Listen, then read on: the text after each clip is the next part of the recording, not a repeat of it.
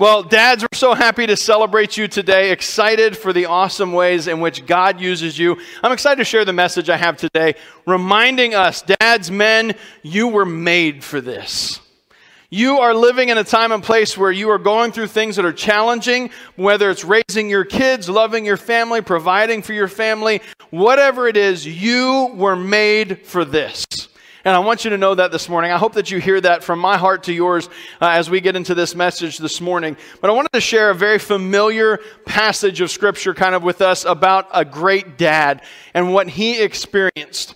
We have this synagogue leader, which we'll read about in a second. He's got this terrible situation with his daughter, but he knows what it means to be a man of faith and pursue God. And so in Mark chapter 5, verses 22 to 24, you can read along with me on the screen, on your tablets, your phones, or if you have it memorized, then all that is great. So it says this a, local, a leader of the local synagogue, whose name was Jairus, arrived where Jesus was at. And when he saw Jesus, he fell at his feet, pleading fervently with him. My little daughter is dying, he said. Please come and lay hands on her, heal her so she can live. Jesus went with him, and all the people followed, crowding around him. This is a really dire moment for a dad. Having to know that you're about to lose is a dire moment. I've never experienced it. I know there are people in this room who have.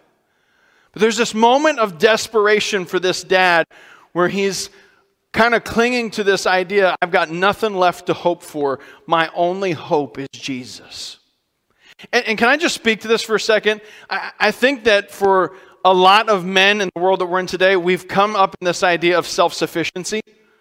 Like we're supposed to be strong enough and smart enough and whatever enough to do it on our own. That's not your fault. You were culturally conditioned that way. Can I confess something to you? I've been watching way too many John Wayne movies lately. So if you see me walking across the stage like, it's not my fault. It's just culturally being pushed into me. I'm driving my family nuts with it because Amazon Prime has like every single John Wayne movie that was ever made. And so my wife and kids keep coming in. They go, "Oh my gosh, John Wayne again!" But but but I've been watching it. But here's the thing: it's it's the John Wayne mentality. You're supposed to be self sufficient. You're supposed to be the man's man. You're supposed to be tough. Nobody tells you what to do. You do it on your own. You do it by the sweat of your brow. You do it however it needs to be done. But, but there's something else that we as men need to understand. God has called us to have reliance on Him. That it's not as a last resort, because, man, let's just be honest. Sometimes we do everything we can in our own strength. And when that has been fully depleted, we tell ourselves, I guess I got to turn to Jesus. I guess I got to turn to Jesus. And that's where this dad was at. He's like, I got nothing else left. Listen, being a synagogue leader, I don't want us to miss this this morning. Being a leader of the synagogue, when he went and knelt at the feet of Jesus, he threw everything away. He was never going to be allowed to be a synagogue leader ever again after that. Because the synagogue leaders were Jewish. They didn't believe that Jesus was the Messiah. By him going out and kneeling down before Jesus and begging for mercy, he was publicly blackballing himself from ever going back into the synagogue and being a priest ever again. But he said, I don't care because my hope is in Jesus. This man is in a desperate situation. And guys, I just want to speak to this this morning. I know there are a lot of things in this world that seem desperate to us. I know I talk to dads all the time. They hope that their kids are going to grow up to love Jesus. And they watch kids who grow up and walk away from faith in God, who walk away from the church for whatever reason, and they feel hopeless. Can I remind you this morning your hope is in Jesus? You don't have to, by your own strength, by your own wit, by your own talents, win the world, save your family, or do any of those things. You were made to put your hope in Jesus. And so this dad goes and he falls down and he says, I don't care who sees me. I don't care what they think about me. None of that matters. What matters, the only thing in the world that matters to me is saving my daughter. And so he falls down on his feet and Jesus says, Okay, I'll go with you. Now, something else happens right after this that maybe you've heard before the healing of the woman who had the issue with blood. I'm not going to read it, we'll just summarize it real quick. It tells us there's this big crowd around Jesus, and they start to go. And as they're going, I mean, picture Jairus. He's an anxious dad. Come on, come on, Jesus. Come on, Jesus. Like, picture how you are sometimes when you want your spouse to stop talking after church so you can go home. Right? Some of you can testify. Ben. Um, and, and you, you know, you're kind of standing at the back trying to give the hint, like you're as close to the door as you can get, like,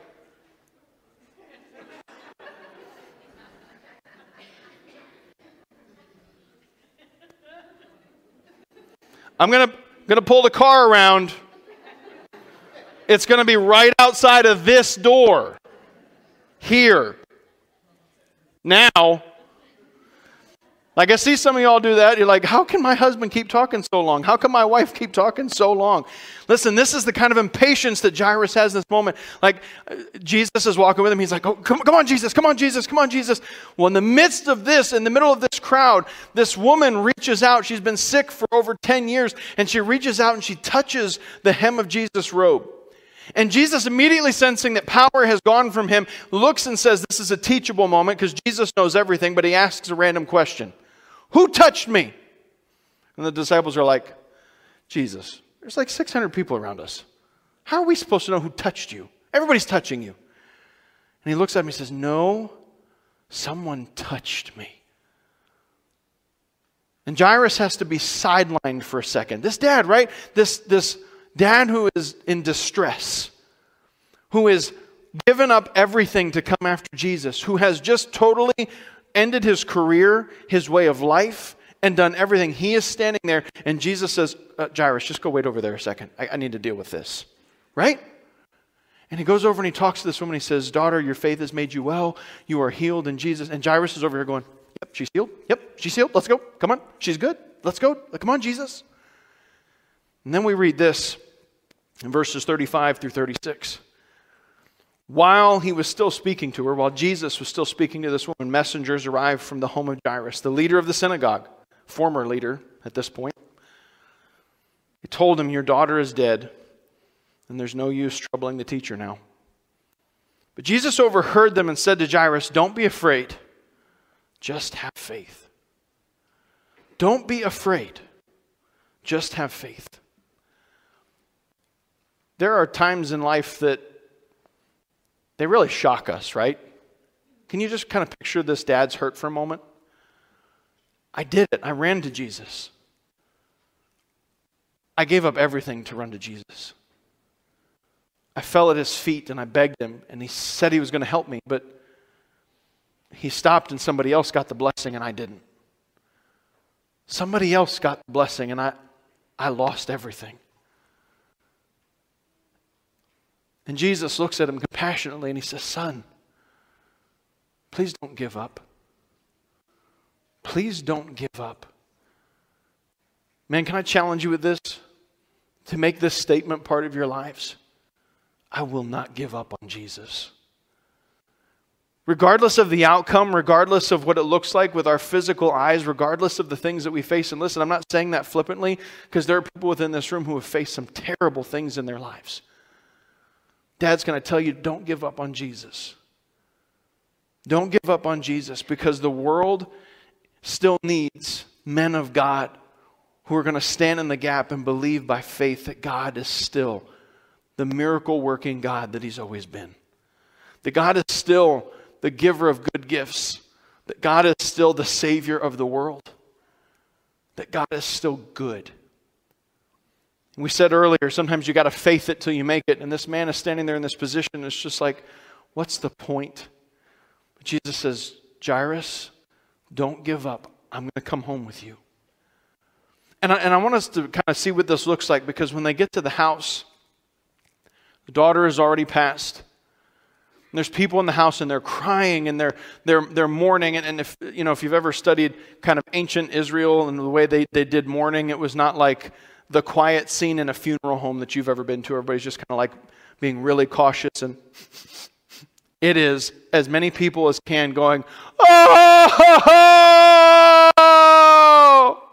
and wailing as loud as they can because this is the way that they show their love for the one that they've lost. It's a house full of people yelling at the top of their lungs in absolute sorrow.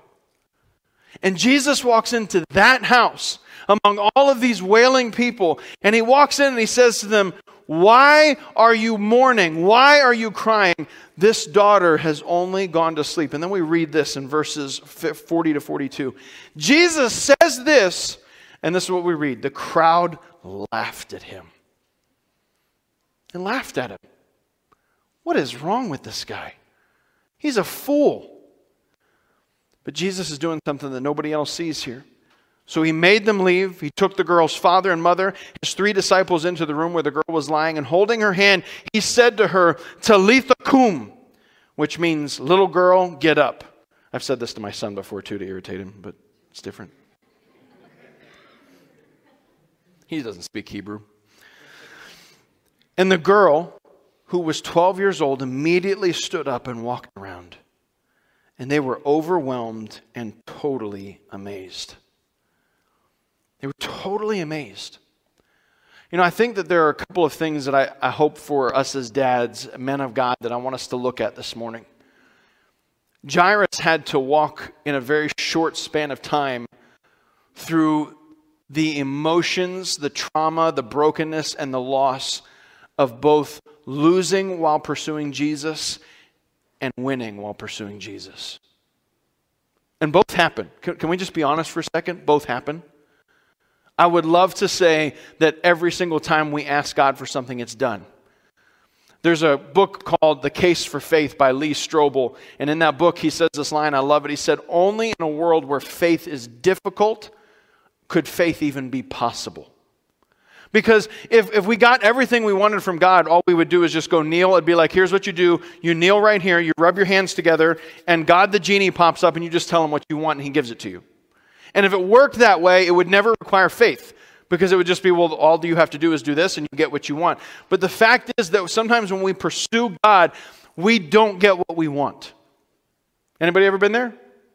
You're begging God and pursuing God, you didn't get what you wanted. Jairus was there. He had to, not only did he not get what he wanted, but he had to sit there and watch somebody else who did get what they want from God. Imagine that brokenness. Then God says, It's okay. Jairus, just trust me. And in, a, in a, just a span of, I mean, we don't know how far of a walk it was back to Jairus' house, but in a span of a short period of time, Jairus goes from, I've lost everything, and I watched somebody else get the blessing while I was failed by God, to walking into his home and seeing that bringing Jesus into his home changed everything. And men, can I, can I just pause there for a second? There are a lot of things that you can bring into your home. There are a lot of passions you can bring into your home. You can bring in your passion for football, baseball, softball, soccer, hunting, fishing. John Wayne. I'm raising my boy right, that's all. You can bring in your passion for politics. You can bring in your passions for all kinds of different things. But there is one thing that will change your family, and that's the decision to say, I will bring Jesus home. I'm going to bring Jesus into my home. You know, I've been kind of perusing through a series called Sticky Faith uh, over the last couple of months. And this idea that, you know, looking at why do some teenagers grow up to have faith in God and others kind of turn and walk away from God? Because I don't know if you know this, but statistically, there is this huge drop off where nearly 80% of kids between the ages of 18 and 25 walk away from faith. Kids that were even like in good youth groups and had great ministry and great friends, 50% of those walk away from faith between the ages of 18 and 25. Do you know what they have found is the number one thing that changes that? Parents of faith. When God is not just something we do, but it's who we are.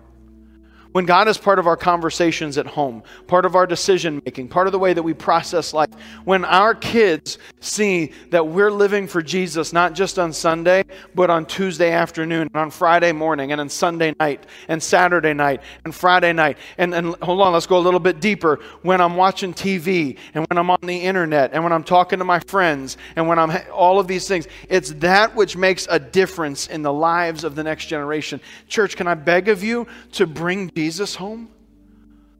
Bring Jesus home. You don't have to be a Bible scholar. You don't have to have the Bible memorized. Can I confess to you as your pastor? I have yet to memorize the entire Bible. Please forgive me. You don't have to do those things. You were made to be the priest of your home who leads your family to love and serve Jesus. I'm going to embarrass a few dads here today. I didn't ask them their permission because they might have said no. I was at Summer Blast on Monday night and I was standing back by that door. And I looked over to this door over here, and this is what I saw. The picture on the screen these five dads. And I was just so moved by this. Can I, can I tell you, I'm just going to say this selfishly, not as a pastor, trying not to get choked up here. not as a pastor, but as a dad. I so appreciate that my son can see men of God.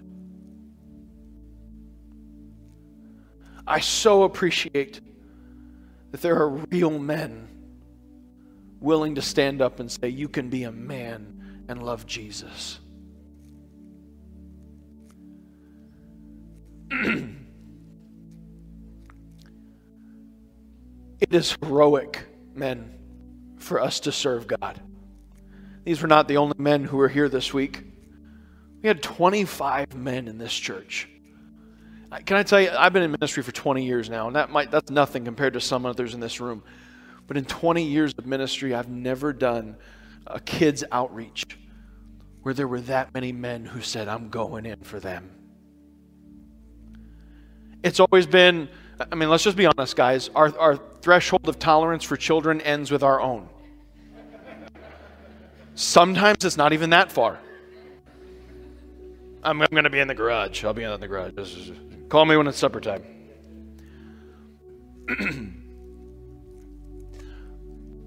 but men of God who stand up and say, I'm bringing Jesus home. I'm bringing Jesus into my church. I'm bringing Jesus into my community. I'm bringing Jesus into my workplace. I'm going to give up an entire week of my nights so that I can go show some kids that I don't even know. And let's take it a step further kids who may not have a dad in their lives, who've never had someone place enough value on them to say, Son, you matter. They stood up and they said, I'm going to take Jesus to that boy. I'm going to take Jesus to that girl. I'm going to be a father. I'm going to be a man of God for these kids. Church, I was so moved by that this week, seeing all of these men. And I'm not putting you ladies down. You've been carrying the torch for a long time. You've been doing it for a long time, stepping up and doing what needs to be done. I'm telling you, I don't know that the last 30 years of church history would have happened without some of the great women of God who have stood up and led the way. But man, when I see men of God like this standing up, can I tell you, there is a fire that ignites in my heart and a hope for the future that I haven't had in a long time. Men, dads, please hear me. Keep bringing Jesus home. Keep bringing Jesus home. Keep showing up at your church and loving kids that aren't yours for Jesus. Keep going into your workplace and being Jesus. Keep everything that you're doing, be Jesus. Because that's what transforms the world around us. It's not your passion for sports, it's not your passion for politics, it's not your passion for hunting and fishing. What changes lives is when people of God get so serious about living for God that they don't care who it sees and it just pours out of them everywhere they go. And, church, I believe with all my heart that because of the faithfulness of 90 plus people this week, that there is a group of over 300 kids who went home feeling like they meant something to Jesus. I will bring Jesus home to my family. I will bring Jesus home to my church. In my conversations, in my interactions, in my attitudes, in my decisions, in my brokenness, I will bring Jesus home. Man, I want to ask you to join me. Join me in that effort because that's what it takes to change a generation for Jesus. Will you pray with me? God, I thank you for your faithfulness in our lives. I thank you for your love for us. I thank you that you gave everything of yourself so that we could know you. And God, I thank you for the men who were a part of Summer Blast this week. I thank you for their godly example. I thank you for their willingness to step outside of what's comfortable, what comes natural, and just stand in the gap and say, I want to be Jesus for those who need Jesus. God, I thank you that you're challenging them to bring you home to their families. And I pray that as they continue to do that, Lord, that you will show up in faithfulness. And just as you move miraculously in the home of Jairus, I pray that you will move miraculously in the homes and the hearts and the marriages, in the relationships of these men of God who have made a decision to say, I'm chasing after Jesus like he's my only hope.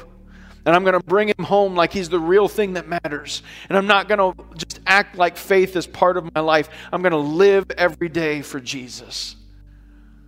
God, I pray that as we do that, that we might see a generation saved for your glory. God, I pray that you would put it in us once again. We've been told for too long that to be a man of God is to be a wimp. Lord, we're taking it back. Real men of courage are real men of faith, and real men of faith walk with God. And so, Lord, I pray that you will encourage our dads, encourage our young men, those who aren't even fathers or have not fathers yet or who are grandfathers. Lord, would you raise them up with encouragement that there is an entire generation out there that doesn't have a dad, that they can step in and say, I will show value to this child because Jesus gave value to me. Lord, we just make the commitment before you. We're going to bring you home.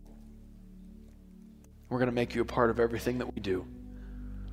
And we thank you, God, for your goodness. God, I pray blessing over our dads. I pray that you will bless them as they love their families, maybe not with the perfection that they hope they could, but their willingness to just keep doing it time and time again. Bless them, God. We thank you, Lord, and we give you glory in Jesus' name. Amen. Amen. Men, go out and live for Jesus. Ladies, keep cheering on those men of God in your lives.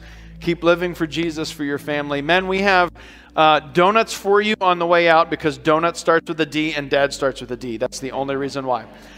But if you are on your way out, we have donuts to give you. Our prayer team will be up here at the front, and uh, Pastor Mike and his family are in the cafe and would love to meet with you uh, before you go out today. But Lord bless you, love on each other, and encourage each other in the love of Jesus.